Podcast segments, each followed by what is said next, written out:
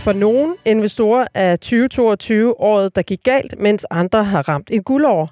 Vi skal om lidt snakke med en investor, der i den grad har læst markedet rigtigt, forstået de makroøkonomiske og geopolitiske forhold, og så ellers hugget til de helt rigtige aktier. En af dem er steget i underkanten af 300 procent alene i kursafkast siden årsskiftet. Men først, Jesper Langmark, øh, du er chef for Flexible Capital hos Polaris. Hvordan har du læst markedet i år? Jamen, vi startede udsendelsen med, som, som vi, vi også sagde dengang, det var negativt på markedet. Så vi har været ret forsigtige på øh, makroudsigterne. Godt. Velkommen. Tak. Og øh, Peter Bækgaard, du er privat investor og undskyld, tidligere børsmaler på Wall Street. Øh, hvad er det højeste afkast, du nogensinde har hentet i en aktie på et enkelt år? Uh, ja, det er et godt spørgsmål.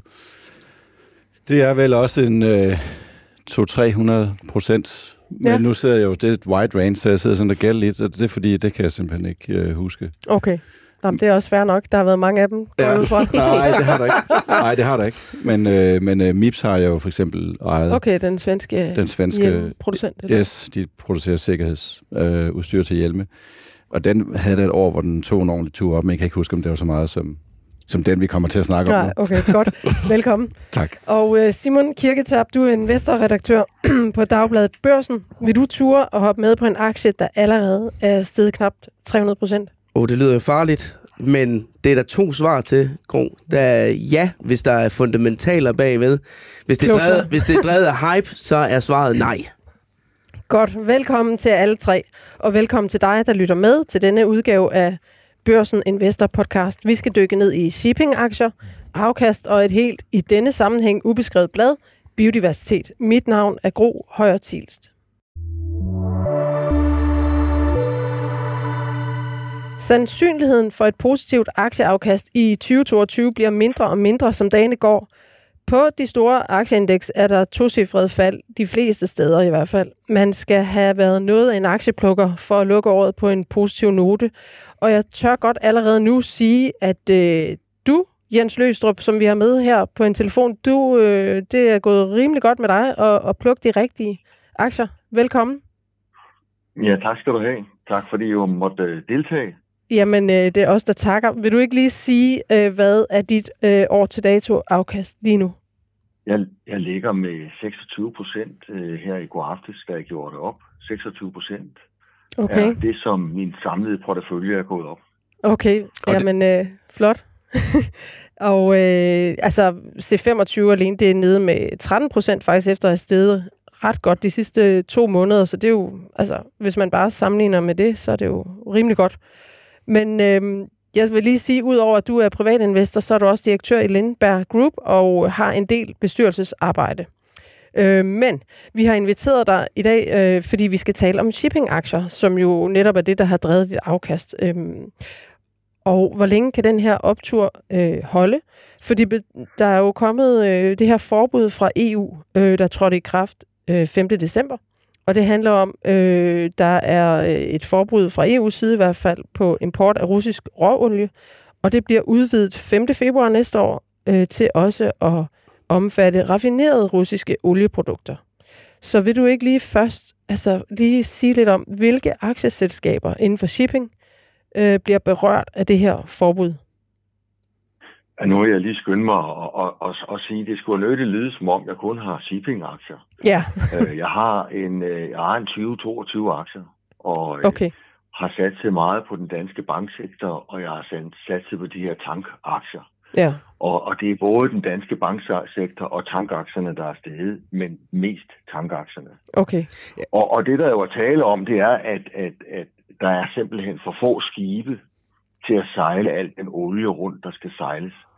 Og når vi snakker om olie, så er der to typer olie. Der er den, kan man sige, råolien, og så har vi de raffinerede produkter. Ja. Og de raffinerede produkter, det kan være diesel eller benzin eller jetfuel, og der er også flere.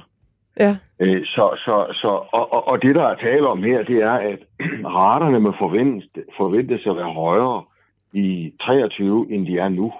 Ja. Og, og de er endda steget meget. Altså raterne er det, man betaler for at lege et skib på per dag.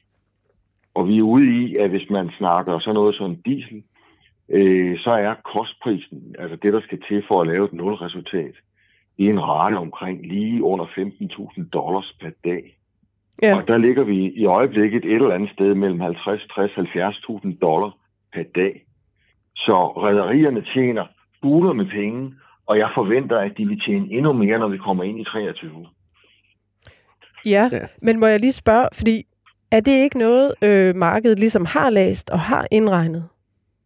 Det er ikke min vurdering. At, Nej. at, at, at det, og det er jo rigtigt, når man ser øh, øh, kurserne, så er de steget meget. De kommer også langt nedefra. Ja. Fordi de kurser, vi havde i starten af året, det svarede til cirka halv pris. Uh, altså halv pris af ændret værdi. At det vil sige, at hver gang man får- køber 100 kroner, så betalte man 50. Og, og det var fordi, man havde nogle ualmindeligt dårlige sløje over i, øh, i forløbet omkring øh, coronaen, hvor der ikke var nogen, der skulle flyve, og der var ikke nogen, der kørte bil, og der var ikke så meget at sejle med. Ja. Så, så når man kigger på grafen over de her aktiekursstigninger, så skal man altså tage, tage med i betragtning, at man startede på halv pris af ændret værdi. Og jeg, og jeg Og synes, mange af de her selskaber har nu oplevet, at deres skibe er blevet meget mere værd. Tager vi sådan et uh, selskab som Norden, så skibene steget så meget værdi, at, at, at Norden handles på omkring 0,7-0,75 af indre værdi lige nu. Okay.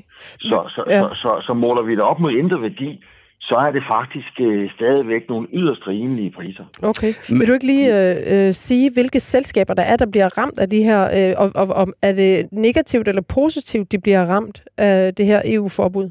Det, det er jo, øh, hvis man, hvis man ser på det som redder eller som, som aktionær i de her selskaber, så er det jo øh, noget, der vil give en, en, et endnu mere pres på raterne opad. Okay. Og for lige at tage det første spørgsmål først. Øh, råolie, det er især udlandske selskaber, blandt andet norske, sådan et selskab som Frontline. Ja. Hvorimod her i Danmark, der er vi særlig gode til de raffinerede produkter. Og der er det især Torm, det er Hafnia, det er, det er Norden, øh, og internationalt, der er det sådan et selskab, selskab som Scorpio, der er det største. Okay. Ja. Og hvor mange og af dem alle har du? De her, al, jamen, jeg har, jeg har Torm, og jeg har Norden. Okay. Og alle de her selskaber har det til fælles, at, at når raterne kører op, så tjener de mere. Og man kan ikke helt adskille det, fordi et, et, et nyt skib til råolie kan godt sejle med raffinerede produkter i en periode, inden det begynder at sejle råolie. Og det så man i starten af, af, af, af, af, af året her, at, at, at, at, det, at det skete. Så det er lidt den samme pulje, øh, det drejer sig om, og, og det er lidt den samme situation, både for råolien og for den raffinerede olie, at russerne sælger rigtig meget til Europa. Og det kommer stort, til, stort, til, stort set til at stoppe her. Øh, råolien nu, og den raffinerede olie om to måneder.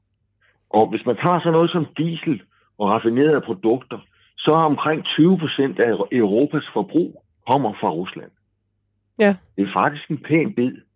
Og der er ikke sket, når vi snakker raffinerede produkter, er der ikke sket nogen ændring. Vi importerer lige så meget i november, øh, som vi gjorde i januar, af russiske raffinerede produkter, især diesel. Men så, Og det, der så står foran, det er, at når vi kommer hen til den næste embargo, den 5. februar, så kan russerne ikke sejle deres diesel ind gennem Sortehavet og Østersøen til Europa. I stedet for skal de sejle til andre lande, og det kan være sådan noget som Sydamerika, det kan være Afrika og andre steder. Og det vil sige, at der opstår et kæmpe behov for skibe til at transportere al den raffinerede, alle de raffinerede olieprodukter. Og de skibe er ikke i markedet. Og det vil sige, at raterne vil blive presset yderligere op. Og det er det, du sidder og venter på, Jens, eller hvad? Hvad siger du? Det er det, du sidder og venter Jamen, på? jeg, jeg, jeg sidder sådan set ikke og venter, øh, Simon, fordi raterne er alle- allerede under voldsom pres. Ja. Altså, vi ser, nogle, vi ser dem gå amok i øjeblikket. Ja, det må man sige. Øh, hvis man, ja, Altså, hvis det man jo- følger med i det, der hedder Ba- til... Øh, ej, nu skal jeg ikke afbryde, du siger. Ja. Nå, men det er jo, jeg vil bare sige, det er, jo, øh, det er jo rigtig interessant at have dig med igen her, fordi øh, vi havde dig jo med i øh, september også, hvor øh, vi snakkede ind i netop de to aktier her også, og hvor at øh, vi jo havde lidt fat på der, kunne der nu være mere kurspotentiale øh, i dem? Øh, og øh, jeg kan da konstatere, at Torm er op med 40 procent, siden du var med sidst, så det fik du da i hvert fald ret i. Så kan du for det? Jamen, det er jo herligt. Det er jo herligt. tak for den lille støtte her. Det er jo rigtig fint. men Jens, Hvis vi vil du tager noget sige... som Baltic... Ja. ja.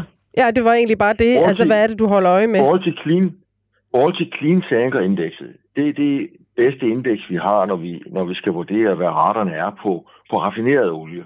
Og Baltic øh, øh, Dirty Tanker Indekset, det er så råolien. Og, og, og det, der hedder Clean Tanker Indekset, som er relevant for Norden og for Torm, det er steget med 50 procent siden starten af november.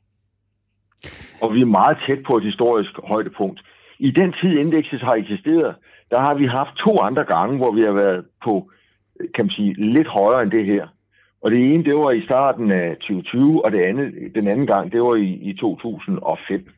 Men Jens, Så altså, altså, vi, vi, vi, er meget tæt på en meget, meget speciel situation her. ja, og når man kigger netop på de der øh, indeks der, så er det jo nogle vilde udsving og nogle høje toppe og nogle lave bunde. Og altså, hvad fortæller de her forskellige fundamentaler dig om forholdet i forhold til altså, afkast og risiko? Altså, hvor længe tør du være med? Det som, der, det, som der kan være svært, og også for måske en lytter, der ikke lige er vant til at regne på det her, det kan være svært at forholde sig til, hvornår er så toppen på de her aktier. Og, og, og derfor vil jeg prøve at give et eksempel. Hvis vi tager Torm, så har de lige nu, mens vi taler en markedskap, altså en samlet værdi på børsen på 16,4 milliarder. Ja. Torm tjente i tredje kvartal 1,65 milliarder. Altså tredje kvartal 22. Det var rekord. Ja. Torm kommer i fjerde kvartal, det kan man nu allerede nu regne ud med ret stor præcision med de rater, der er nu, til at tjene omkring 2 milliarder. Ja. Det bliver så en ny rekord. I første kvartal øh, 23 forventer jeg, at man kommer til at tjene et eller andet omkring 2,5 til 3 milliarder. Det er jo nogle flotte vækstrater. Hvis vi nu siger 2,5, altså hvis man kan holde det, som bare for regnes øh, eksempels skyld, igennem 23, så tjener man altså 10 milliarder netto efter skat, og hele molevitten er prissat til 16. ja. Men, øh, Og, men og Jens, så er spørgsmålet jo, så er spørgsmålet jo, om raterne går højere op Præcis. end det nuværende. Og det er det, jeg siger, det, det er jeg meget, jeg er meget overbevist om, at hvis vi taler sammen i første halvår 23, så vil vi se de her rater gå yderligere op, fordi man har endnu ikke flyttet sin dieseleksport fra Rusland til Europa. Den er endnu ikke flyttet. Vi importerer præcis det samme, som vi plejer. Og den skal flyttes, og den skal lægges over på nogle skibe, der ikke er til stede. Mm. Så, så mit gæt er, altså, at raterne kommer højere op. Og, og hvad er det så, der kan ske? Jamen, øh, det kan være, at vi kommer til at se et overskud på 4 milliarder eller 5 milliarder. Det vil jeg bestemt ikke regne som usandsynligt Mm. på, per kvartal. Ja, og så er de her overnormale profitter, de, uh, siger du, de er overhovedet ikke indregnet i kursværdien endnu? Ja, ja, det er jo det, man kan vurdere, men, okay. men, men hvis man tjener 3 milliarder, og man er børssat til 16, og man tjener 3 på et kvartal, hvis det for eksempel er casen, Mm. så er det jo en, en, en super billig aktie. men, men Jens, det er jo lidt det samme, som man så med, med Mærsk, ikke? som måske har en lidt anden dynamik, men hvor, hvor øh, der var mange, der snakkede om, at aktien handlede på en eller halvanden eller to gange øh, indtjeningen. Øh, og så er shippingraterne faldet øh, med over 70 procent fra toppen, og aktien er faldet 40 procent fra toppen. Øh, og nu har jeg ikke fulgt øh, den sektor, du har investeret i, i mange år, men der er jo også den der faktor med ny kapacitet, der lige pludselig kommer ind, ikke? fordi det er sådan et boom and bust marked på mange måder. Ja, altså, du har jo ret i, at Mærsk har haft en, en periode, hvor, hvor raterne kørt op, og så er raterne kørt ned. Øh, men der er en afgørende forskel på den situation. Og, og der var det jo øvrigt meget fint at være i Mærsk-aktien Ja, enig. Ja, i en absolut. lang periode. Ja, det gik fra kurs Men- men der er en 5.000 op, langt op over 20.000. Ja, Ja. ja, men der er en afgørende forskel på, på containerbranchen og så den her oliebranche. Og forskellen er, at hvor man i containerbranchen har ordret og købt skibe i en uendelighed og købt massivt op og har en kæmpe ordrebog, så er det lige det modsatte, der gør sig gældende i oliebranchen. Der er ordret historisk få nye skibe. Altså ordrebogen, når man kigger de næste to-tre år frem, har aldrig været lavere i hele den tid, man har målt på det. Okay, Og interessant. det skyldes, at man, kom at man kom igennem den her coronatid, og det var rigtig surt, og, og, og rædderierne var virkelig presset. Man havde ikke lyst til at bestille skib. Og i mellemtiden, så blev alle rædderierne booket op med, med nye containerskib. Så hvis du siger som redder, jeg vil gerne have et nyt skib, for eksempel i 24, så kan du ikke få det. Du kan tidligst få det leveret i, i 2000 og i slutningen af 2025. Så, og, og det er jo afgørende forskelligt, så vi kommer til at se en periode, specielt i 24, er der næsten ingen nye skib, der kommer ind. Så vi kommer til at se en ganske lang periode, hvor der simpelthen er mangel på skib. Men øh, kan der være nogle andre risikoforhold, der, der kan presse sig på? Som vi ikke har hvad, talt om Når nu. du har aktier, Gro, ja. når du har aktier, så er der et, hele tiden et væld af usikkerhed. Ja, du, det var har, et du drømmer jo spørgsmål. ikke om, hvad der sker. Du forudser jo ikke sådan en krig, der kom, vel? Nej, Du forudser jo ikke coronaen. Jeg troede jo i gamle dage, at lufthavne var en sikker ting. Så kom Ja. coronaen, så lærte vi noget der. ja. Ja, det Hvis kan du Putin også. bliver afsat, Men, ikke? hvis Putin bliver afsat, hvis, hvis forbruget i verden falder markant, eller et eller andet andet sker, vi ikke kender i dag, jamen så kan vi jo lande i noget, hvor, hvor, hvor det ændrer sig. Ja, det kan man jo sige, det er Torm jo virkelig et godt eksempel på, fordi med omvendt fortegn, for et år siden var der ikke nogen, der havde drømt om, at de ville stå i den situation, de er i nu. I forhold til, hvordan de retter har udviklet sig. Så derfor skal man jo heller ikke ligge med, med kun Torm-aktier eller kun Norden-aktier, men, men, man, men man er godt dum, synes jeg, eller man forspiller en chance, hvis man ikke ligger med en pæn andel. det er godt. Okay, og hvis, de så, hvis der er nogen, der, hvor det begynder at, og, øh, hvad hedder sådan noget, krible i fingrene, hvad, hvad er så det bedste råd? Altså, skal de holde øje med de her Baltic øh, Dirty øh, Index og Clean? Ja, det skal man. Man skal holde øje med de indeks, og så skal man huske en ting, som er særlig, øh, altså at gøre det her særligt underholdende. Og det er, at, at rædderierne er overpolstret med kapital. Og, og sådan en rædderi som Torm har meddelt, at, at de i grove træk udlodder hele overskuddet. Ja. Det, er jo, det er jo ikke ret mange selskaber, man kan investere i, hvor man får hele øh, overskuddet udloddet. Så det er altså massive udbytter. Vi får øh, den 8. her får vi, øh, det er jo så i morgen, der får vi 10 kroner udloddet for, for tredje kvartals regnskabet. Og når vi kommer 3-4 måneder frem, så gætter jeg på, at man måske nok får en 20-25 kroner udloddet per aktie. Det lyder jo skønt, For, for, Jens. Ja, for, for et Ja. kvartal. Ikke for et Ja. kvartal. Det vil sige, det er en 10-12 procent for et kvartal. M- Og Men, det, det vil sige, at man skal altså ikke sidde og vente på, at pengene kommer, de vælter ind. men belært af kursudviklingen på AP Møller Mærsk de seneste år, og hvordan øh, den nu vender nedad, så gælder det i hvert fald nok om som investor at holde et øh, stift blik på de her rater, og jeg kan da også andre eksempler fra historiebøgerne på rædderiaktier, som har kørt derud af med enormt høje rater, og så falder rettemarkedet sammen, og så falder aktiekursen også sammen. Det er jo ikke lige sikkert, at det er det, der sker her lige om lidt, men altså, det er da i hvert fald, det er da i hvert fald noget, man, man skal have øje på. Jesper, du plejer jo at være sådan rigtig god til at øjne de her øh, profithuller øh, huller i øh, markedet. Hvad med øh, de her øh, tankskibsaktier? Er det noget, du har været lun på også? Øh, jeg vil sige, at jeg er helt enig med Jens i hans øh, analyse, og særligt øh, udbud af nye øh, tankskibe, fordi du har den grønne tradition, og de rimer ikke særlig meget på øh, tankskibe. Så derfor tror jeg ikke, der er særlig mange, der har lyst til at investere i tankskibe. Nu siger du selv, at øh, selskaberne betaler meget ud til øh, aktionærerne ret hurtigt. De kunne alternativt investere i nye tankskibe, og det gør det ikke. Og det er måske, fordi de også selv ser, at det er sådan et øh, obsolet asset på lang sigt.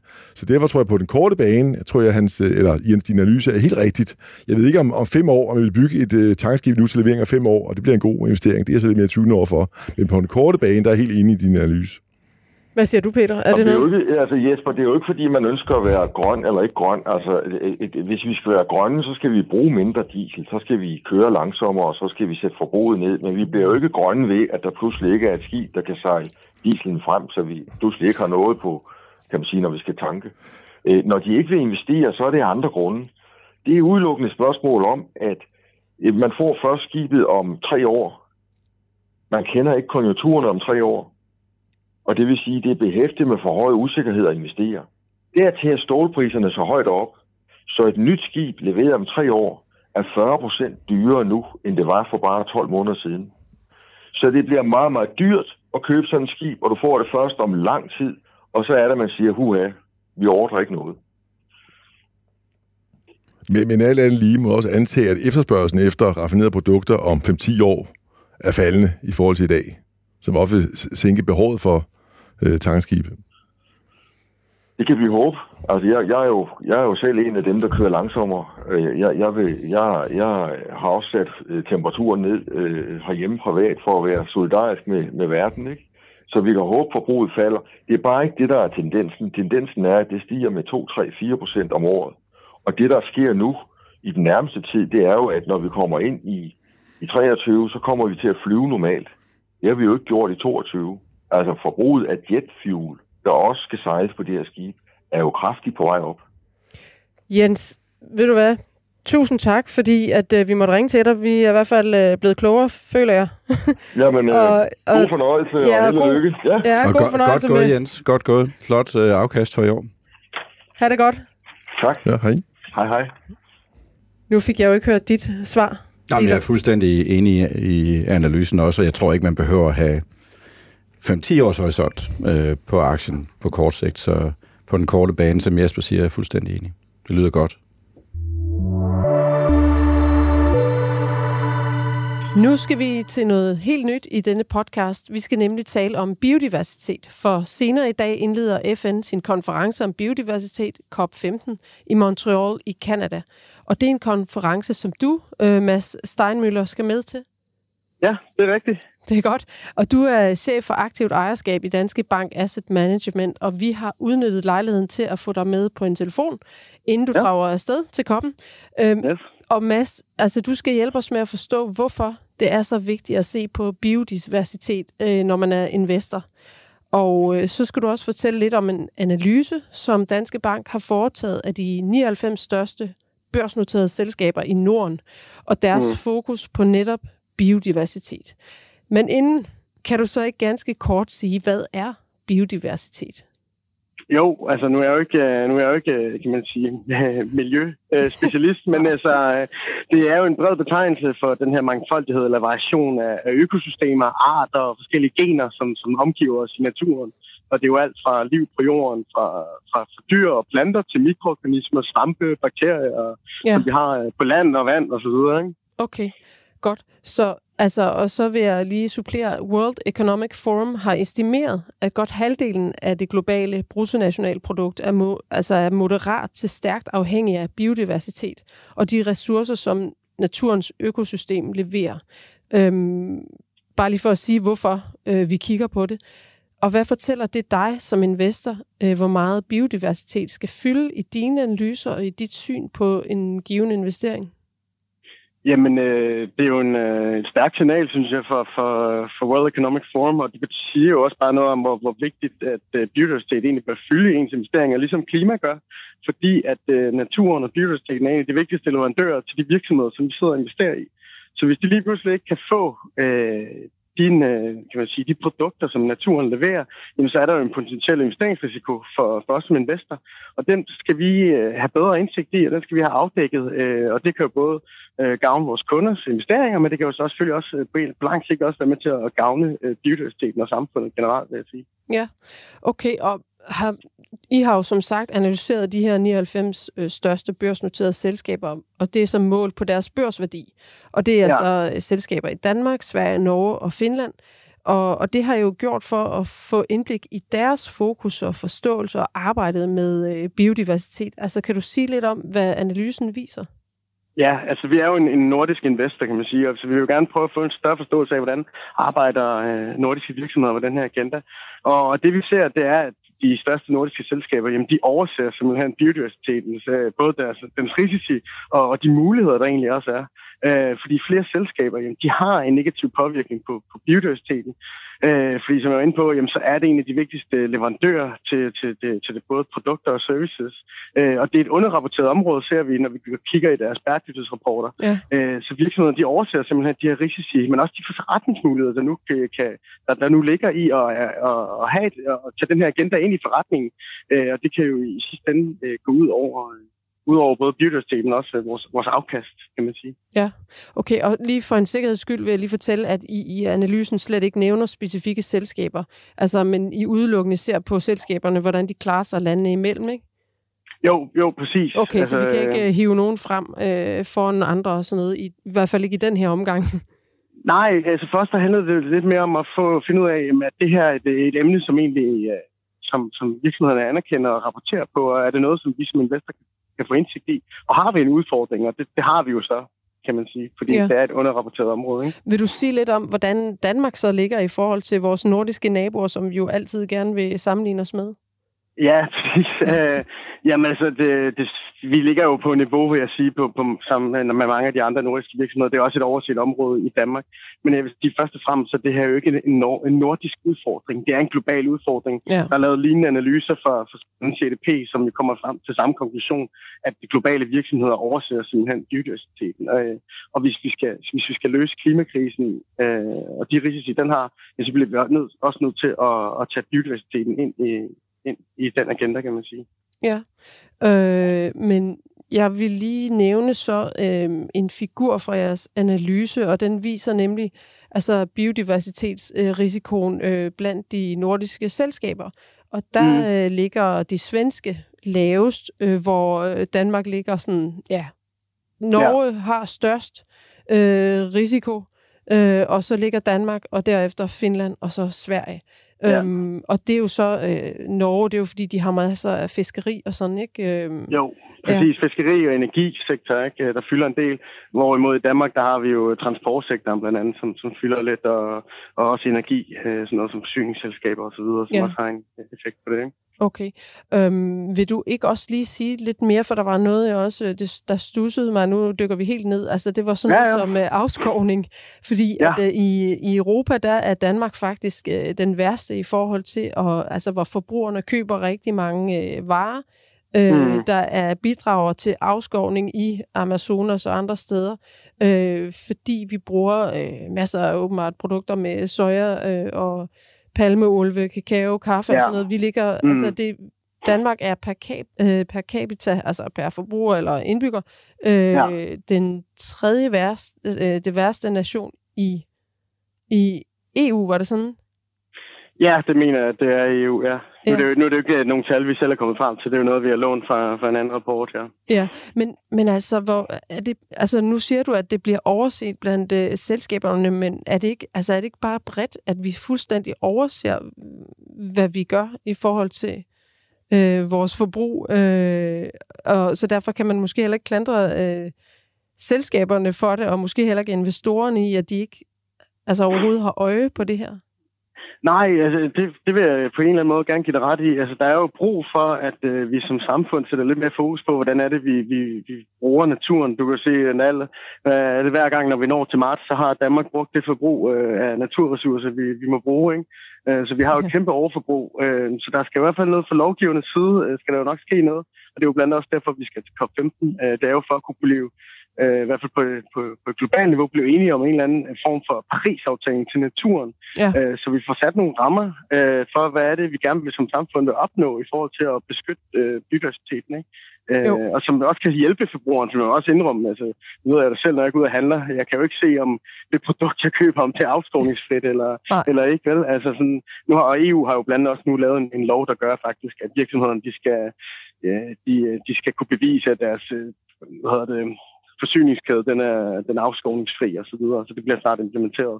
Så der, der, er jo den, der er en masse lovgivning på vej, kan man sige, der kommer til at hjælpe, hjælpe på det her område. Ja, og nu, som du siger, øh, du skal med til koppen, så du, øh, kan du, øh, vil du tro på, at du om øh, et år, om to år eller om fem år, når I laver en lignende øh, analyse, at det så ser anderledes positivt ud? Ja, det, øh, jeg, jeg, er, øh, jeg er faktisk jeg er en meget positiv person, så jeg tror faktisk, det kommer til at se bedre ud, når vi laver den samme analyse om fem år. Øh, på baggrund af den her undersøgelse, som vi har lavet, der, vil vi jo blandt andet, øh, der har vi sat et mål om, at vi skal øh, have en, en aktiv dialog med, med 30 af de største globale selskaber, vi har i vores portefølje, som er relateret til afskovning, men også havrelateret risici. Okay. Øh, så vi kommer til at have en aktiv dialog med de virksomheder om, at øh, de skal begynde at rapportere og sætte nogle mål øh, for, de her, for de her områder. Okay. Her til sidst, hvad, hvad kan den mindre private investor eller investor gøre, altså i forhold til også at, at gøre et eller andet i forhold til at vurdere biodiversitetstabet i, ja, i forhold til en risiko eller mulighed? Altså er der nogle sektorer, man skal holde sig fra, eller... Ja, men altså, jeg, vil aldrig, jeg tror jo på det aktive ejerskab, så det er jo ikke fordi, jeg vil ekskludere nogle sektorer, men jeg vil i hvert fald være opmærksom, når man går ind i specifikke sektorer. Øh, det kan være for eksempel fiskeindustrien eller energisektoren, så kunne jeg i hvert fald gå ind i deres bæredygtighedsrapporter og se på, jamen, har virksomheden sat nogle konkrete mål i forhold til, hvordan de vil, de vil øh, imødekomme biodiversiteten øh, og, og genskabe den. Man kan sige, øh, et godt eksempel er for eksempel Ørsted. De har jo sat et mål om, at de skal være naturpositive i 2030 og har ansat biodiversitetsspecialister, som skal hjælpe dem til at fremme den agenda. Okay. Ikke? Så det handler lidt om at gå ind og dykke ned i biodiversitet, eller ikke biodiversitet, men bæredygtighedsrapporterne. Ja. Øh, okay, måde, ikke? så øh, der er givet lektier videre herfra. ja. Rigtig god tur til øh, koppen. Ja, tak for det, god. Og tak for nu. Selv tak. Lad os lige vende biodiversitet her i studiet også. Øhm, hvad, hvad siger I til den her analyse fra Danske Bank? Jamen altså, man kan sige, når man laver en, en virksomhedsanalyse, en industrianalyse, så er ESG jo en, en vigtig faktor af det. Og dobbeltklikker man på det, så er der jo biodiversitet. Ja. Men de færreste har jo startet med at rapportere på det, fordi mm. det, det er svært at rapportere på. Folk har jo startet med gender equality, CO2-aftryk osv. Ja. Det er lettere at måle og rapportere på. Så det her det er anden fase, kan man sige, og det er super vigtigt. Men det, det er bare for virksomheder, der har solid rapportering på det her. Men det er klart, det er en vigtig faktor. Men det er svært igen, og det bliver bare selektivt, fordi øh, et selskab, som øh, sælger laksefoder, det er måske relevant. Det er meget relevant for dem, men nogen, der producerer computerspil, det er mindre relevant for dem. Så derfor bliver det meget sag per, eller virksomhed per virksomhed, man går ind og vurderer det her. Men det er klart, det er en rigtig god analyse, synes jeg, de har lavet, og øh, det er noget, vi kommer til at tale mere om fremadrettet. Det er der ingen tvivl om det. Ja. Og Peter Bækgaard, kigger du egentlig altså, som privatinvestor øh, på øh, de her risikofaktorer, som biodiversitet øh, eller tabet af det udgør? Øh, kigger du på det, når du øh, investerer? Nej, det gør jeg ikke. Og, og det, må, altså, det er ikke noget, jeg har haft øje for. Altså, det er jo et super vigtigt øh, emne at beskæftige sig med, det er ikke det, jeg siger, men det er ikke rigtig noget, jeg har, jeg har fokuseret på. Og analysen der, som er foretaget, viser jo også, at det ikke er rigtig noget, som øh, virksomhederne i høj grad har fokus på øh, endnu. Og som Jesper siger, så tror jeg, det er noget, der er meget svært at få hånd om. Altså, og jeg tror, hvis det er sådan, at man skal fokusere på biodiversitet, altså risikoen forbundet med det, så er man nødt til at gå ned på øh, virksomhedsniveau. Jeg kunne forestille mig, som Jesper også siger, at der er masser af virksomheder, som måske ikke øh, er voldsomt eksponeret mod den risiko, og så er der nogle andre virksomheder, som vil være eksponeret ikke? På, ja. den, på den måde. Ifølge FN forsvandt skovarealer på størrelse øh, med mere end alle EU-lande til sammen i perioden 1990 til ca. 2020. Og den her afskovning har konsekvenser for klimaet og ikke mindst biodiversiteten. Og tirsdag indgik EU en forløbig aftale om netop at pålægge virksomheder at dokumentere, at deres produkter ikke bidrager til afskovning. For gør de det, øh, risikerer de at få bøder. Og de æder jo alt andet lige ind i selskabernes profit. Ikke bare det, at de øh, risikerer at få bøderne, men at de i den nærmeste fremtid skal have styr på leverandørkæden, og eventuelt øh, finde alternative løsninger til deres nuværende produkter og produktion, fordi de netop skal kunne dokumentere, at der ikke er øh, afskovning i deres øh, produktion. Simon, du blev faktisk overrasket over, hvor hurtigt bæredygtighed øh, pludselig tog fat øh, som ja. et øh, investeringstema, øh, som man jo ikke kan ignorere længere. Hvad, hvad tænker du om biodiversitet? Jamen, hvis vi nu lige spoler tiden sådan 6-7-8 år tilbage, så var der jo ikke nogen, der sådan for alvor snakkede bæredygtighed i forhold til øh, investeringer generelt. Det er jo kæmpe tema, der er kommet væltet ind over os over de seneste år. Og der er jo nærmest ikke en kapitalforvalter i dag med respekt for sig selv, som ikke har en eller anden bæredygtigheds, bæredygtighedsstrategi i forhold til sin investeringsportefølje. Og der er jo kommet ekstremt mange, som har specialiseret sig direkte i bæredygtige investeringer også. Jeg tror, biodiversitet, det er det næste skridt i det her. Jeg tror, vi er i den spæde start af det. Jeg tror, at, at det er noget, der kommer til at rykke ind i den professionelle del af branchen også, og dermed også ud i den private investors bevidsthed. Fordi det har ligesom været fødekæden i forhold til de bæredygtige investeringer. Det er først ligesom kommet op fra og ned. Og der har vi i hvert fald set tidligere investeringsår, at øh, der har været rigtig, rigtig gode afkast at hente i at tænke grønt, der har vi måske lige fået et, et tilbageslag i år, hvor at, øh, der har været nogle specielle ting i forhold til blandt andet olie, og nu snakkede vi shippingaktier øh, inden for tankskibssektoren øh, tidligere. Men, men det tror jeg da helt klart, det er noget, vi kommer til at se mere af. Ja, jeg så lige en nyhed her også, at øh, det var Financial Times, der skrev, at øh, BlackRock-topchefen Larry Fink øh, bliver bedt om at gå af af en øh, Bluebell Capital Partners for at have opført sig øh, øh, hyklerisk i forhold til bæredygtige investeringer. Så det er jo noget, der altså, får store konsekvenser altså, på alle mulige parametre. Ja, og det er jo så altid diskussionen i forhold til bæredygtighed. Øh, er man så virkelig bæredygtig, og efterlever man det, man selv øh, siger? Og der har vi jo masser af eksempler på greenwashing øh, ude i marken også, som, som jo ikke sådan er super heldige historier. Og det er jo altid en balancegang. Ja. Men, men der er vel også en, øh, en anden dimension, det er også at føre det til øh, afkast. Altså føre det til mm. afkast på investeret kapital, ikke? Fordi det er jo det, der den sidste ende afgør, om øh, en investering øh, er god eller ej, eller om den er bæredygtig på, på lang sigt. Øh, og der har man jo kunne se for eksempel i år, at det har ikke været så morsomt at være investeret i, i Vestas for eksempel, eller i Ørsted for den sags skyld.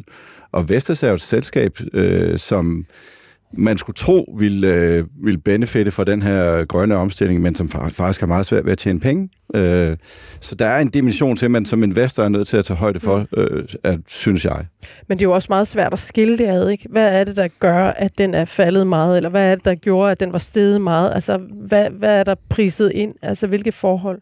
Men det er rigtigt. Altså, det er jo lige så meget også et uh, spørgsmål om risiko øh, i forhold til. Men det om afkastet følger med eller ej, det er virkelig også et spørgsmål om, øh, hvornår man måler til og fra. Fordi jeg kan da huske for et par år siden, hvor den franske kapitalforvalter AXA var ude med en kæmpe analyse af, at nu kunne det betale sig at investere grønt. Jeg tror, hvis de lavede den samme analyse i dag, så ville de nok komme til modsatte konklusion. Så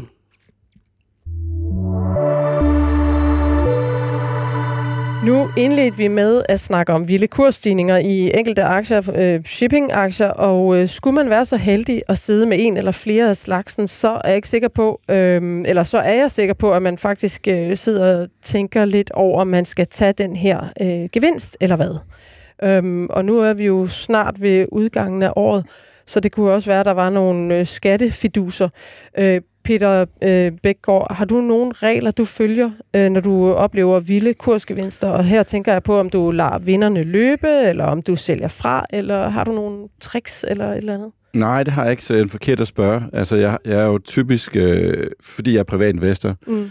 så har jeg historisk set aldrig tænkt over vægtningen i min portefølje. Og okay. det vil sige, at jeg kan have for eksempel, jeg kunne købe MIPS, som jeg gjorde, og så øh, fyldte den måske 10% af min portefølje, eller 5%, og så 12-doblede den. Okay. Og lige pludselig fyldte den 25-30% af min portefølje. Og der gjorde du ikke noget? Og selv der gjorde jeg ikke noget. Nej. Øh, og det er selvfølgelig en kombination af en eller anden form for ikke være i stand til at se, kunne forudse, hvad der skete med inflation og påvirkning på, efter corona øh, og ikke at være lidt blind over for værdiansættelsen af aktien også, fordi på det tidspunkt, der handlede den på 100 gange indtjeningen, mm. og så begyndte renterne at stige, og så alle de her vækstaktier fik så en, en på hatten, ikke? Og ja. så, så den er faktisk gået fra 1200 til 300, ikke? Okay. Og det er den gjort øh, stort set i år. Okay. Og det vil sige, at i år så får min portefølje et stort afkast. Jeg har, når du nu spørger på den måde, så har jeg lidt øh, den, den regel for mig selv, at, at hvis jeg har et positivt afkast i min portefølje, altså realiseret gevinster, så hen mod slutningen af året kan jeg godt lige kigge på, om jeg har nogle urealiserede tab, således mm. at jeg kan minimere min, øh, min personlige skat, ikke? Ja. hvis der er noget at betale skat af. Men den, men den øh, oplevelse eller erfaring, du nu er rigere i forhold til MIPS, øh, den gør ikke, at du en anden gang, når du ser en aktie løbe afsted på den måde, måske vil tage toppen af? Eller? Jo, det tror jeg faktisk. Altså, en af de ting, som jeg har, som jeg struggler med som privat investor, det er begrebet værdiansættelse, fordi jeg synes, det er meget svært at, øh, det er meget svært at få hånd om. Altså, fordi man kan godt sidde og lave øh, cashflow-analyser og nutidsværdianalyser, ikke? men det gør, kræver jo også, at man har en masse forudsætninger om fremtiden, og det er meget svært at spå om, om de næste, næste år. Ikke? Så det kan jo godt være for mit vedkommende, at når noget handler på en meget, meget, meget høj øh, PE for eksempel, eller enterprise value til indtjening, at øh, jeg så skal lære at, at trimme ja. øh, de positioner. Ikke? Ja. Men det er jo altid det der med, hvornår er nok nok mm. i forhold til en øh, aktie, der løber stærkt. Det er jo også den måde, at man kan skabe de helt store aktieformuer på. Det er jo, hvis man rammer en af de her, der bare kører afsted. Altså tænk på øh, et dansk selskab som Chemometec. Man kunne købe i kurs 3,5 tilbage i 14. Den har været over kurs 1000. Hvor ville det dog være fantastisk at have været investeret i sådan en. Den har jo virkelig, virkelig kunne lave enorme formuer. Men det er jo klart nok, det løber jo også skævt, din portefølje kommer til at fylde for meget. Øh, og der er jo spredning jo så redning, når det begynder at løbe modsat. Men altså, Peter, jeg ved, du har jo også sådan noget som Novo Nordisk, du har ligget med i rigtig, rigtig mange år, ikke? Ja, altså, det har jeg også. Der har jeg altså øh, også været igennem tider, hvor den lige pludselig er halveret, ikke? Mm. Øh, og hvor jeg så bare har, har holdt ved, øh, kan man sige, ikke? Men altså, jeg synes, det er blevet sværere. Altså, Novo Nordisk er en lidt speciel aktie. Jeg kender ikke så mange af dem, hvor man ligesom kan se det her strukturelle efterspørgsel efter deres produkter mange år ude i fremtiden. Øh, så den er, den er ret unik i min, i min bog, ikke? Altså, jeg er sikker på, at Jenses, Torm og Norden er ret gode inden for de næste par år måske, men derefter kan det godt være, at de, at de kollapser. Ikke? Det er ikke en, det er er en meget den der- langsigtet historie, i, i hvert fald. Hvad med dig, Jesper? Har du nogle øh, regler, du følger i den forbindelse? Jamen, det afhænger meget af folks øh, vil sige, risikoappetit og horisont jo. Ja. Som, som langsigtet, jeg er langsigtet investor, og det har Mm. været privat og øh, arbejdsmæssigt. Og der tænker jeg mere på det fundamentale i selskabet. Mm. Og der, der kan jeg tænke rigtig langt og lade, vinderne køre. Blandt andet Novo Nordisk har jeg været investeret i, både privat og erhvervsmæssigt, i rigtig, rigtig mange år. Ja. Men der kom der også udfordring på et tidspunkt, at den udgjorde i, i PFA 5,5 milliarder kroner. Det var en ret stor andel af porteføljen der, og der var også nogen, efter jeg stoppede, der, der trimmede den position. det skulle de ikke have gjort. det, det synes jeg heller ikke, men øh, nu har det jo Danske Bank i stedet for, så kan vi vurdere det. Men øh, så jeg, jeg vil lade vinderne løbe, vil jeg sige. Ja. Og særligt, hvis du kender dem enormt godt. Men, men sådan et selskab, som øh, vi hørte Jens tale om før, der vil jeg nok være hurtigt til at tage profit der, fordi det ser jeg ikke som sådan en langsigtet vinder. Men en, en Novo og den type selskab, det ser jeg mere som sådan en strukturel trend, de mm. taber ind i. Det vil jeg holde. Ja, man kan sige, at sådan noget som Torm er inde i en periode med overnormal profit. Ja. Og det er der en udløbsdato på på et eller andet tidspunkt. Der vil sige, Novo, altså, der kan du jo tegne en, en linje, der kører i opadgående retning, og hvor at man kan forecast langt ud i tiden og kan regne på det. Det er jo noget andet end, end Torm. Har I nogle gode eksempler på, hvor I har taget gevinsten for hurtigt? Ja, masser. masser faktisk. Øh, det har jeg også prøvet. Altså, jeg, så der, der er det modsatte. Jeg købte det der lille selskab op i Sverige, der hed Cellavision, som lavede... Øh, øh, de fik digitaliseret mikroskopverdenen. Hmm. Og vi var oppe at se, min venner og jeg var oppe at se selskabet før alle mulige andre, og købte aktien på 60, og så, og så, og så tredoblede den, tror jeg, så gik til 180. Og så tænkte vi, okay, når den blev for dyr, så solgte vi den, og så doblede den en gang til derfra. Og det, jo, det betyder jo så, at vores afkast gik fra en tredobler til, at det kunne have været en seksdobler. Hmm. Og siden da har aktien så sådan, altså siden den sådan øh, dobblet igen, der er den så handlet nogenlunde sidelæns, så faktisk en lille smule ned. Ikke? Men, men det var klart for tidligt. Ikke? Og det føles altid irriterende, når man sidder med et eller andet, der er tre doblet, men selv så ser det doble en gang til. Ikke? Men altså, Ja, det er livet sådan er som investor. mange. Jeg vil, også gerne, jeg vil også gerne have solgt MIPS på 1200, men øh, sådan skulle det ikke gå. At den kommer tilbage. Ikke? Men vi kan altid håbe jo. Men nu tager vi Novo før, der kigger jeg mere på compounderne. Altså, jeg vil gerne have tre gange pengene, men det gør ikke noget, det tager fem år. Det behøver ikke at være på et halvt år, det sker. Præcis. Compounder, vil du ikke lige beskrive Ja, det? det, det der hele tiden Ja. ja. er ligesom Novo, der hele tiden har en indtjeningsvækst på 5-10 Ja. procent, der vokser øh, Mm. strukturelt organisk. De fordobler ikke, Novo stiger jo ikke med 100 procent næste år, Nej. men om 7-8 år, så skal det nok fordoble Mm. Novo. Det er den type, jeg kigger på, frem Ja. for de der, der fordobler på Mm. helt kort bane. Fordi der ikke Fordi- er så meget risiko, og der er mere stabilitet. Nemlig, og det er Ja. svære at ramme. Øh, Jens har gjort et super godt job her, men de er svære at ramme lige de her præcis, mm. der, der fordobler sig hurtigt. Ikke? Ja. Simon Kirketab, du er jo faktisk uddannet revisor. Ja, Kunne du det er sige mange lidt? år siden, men øh, Men der, Det er da korrekt. øh, Er du, er du god til lige at komme med et fif i forhold til, som du også var inde på, Peter, øh, altså skal man tage nogle tab nu? øh, sådan for at udnytte noget skatte? Jamen, det skal man jo altid tænke over, når man kommer op mod nytår.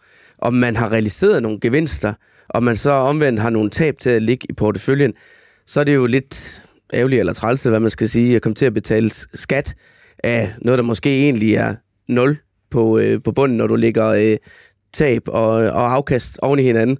Så der er det der, som Peter også sagde, det der med, at der skal man da overveje, om man, man skal realisere noget for at, at nedbringe sin, sin skatteregning.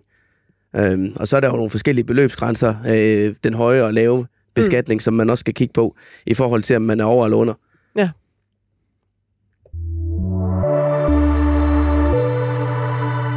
Vi var i plus i går. Ja, Vi snakker vores øh, All-Star-portefølje, og med det, så vil jeg bare sige, så klarer vi os jo faktisk bedre end markedet. Bare ikke lige så godt som Jens Løstrup. nej, der er lidt vej deroppe. Ja, vi har jo øh, Peter Bæk og Jesper Langmark, I er jo to af vores øh, seks paneldeltagere, der samlet har købt 12 aktier for 600.000 kroner. Pengene er stillet til rådighed af Saxo Bank, og øh, kommer der et overskud, så giver vi det videre til et velgørende formål. Men øh, Simon, vil du lige sige, hvordan det står til? Ja, Altså, øh, det står til på den måde, at vi cykler lidt rundt omkring et nulresultat, kan man sige. Vi sådan, ligger bølger øh, lidt op og ned omkring den her målstreg på 600.000. Og lige nu, der hedder porteføljen 594.228 kroner. Mm. Så der er lige, øh, der er lige lidt vej op til, øh, til at, øh, at vi går i plus igen. Men altså, det er jo marginalt.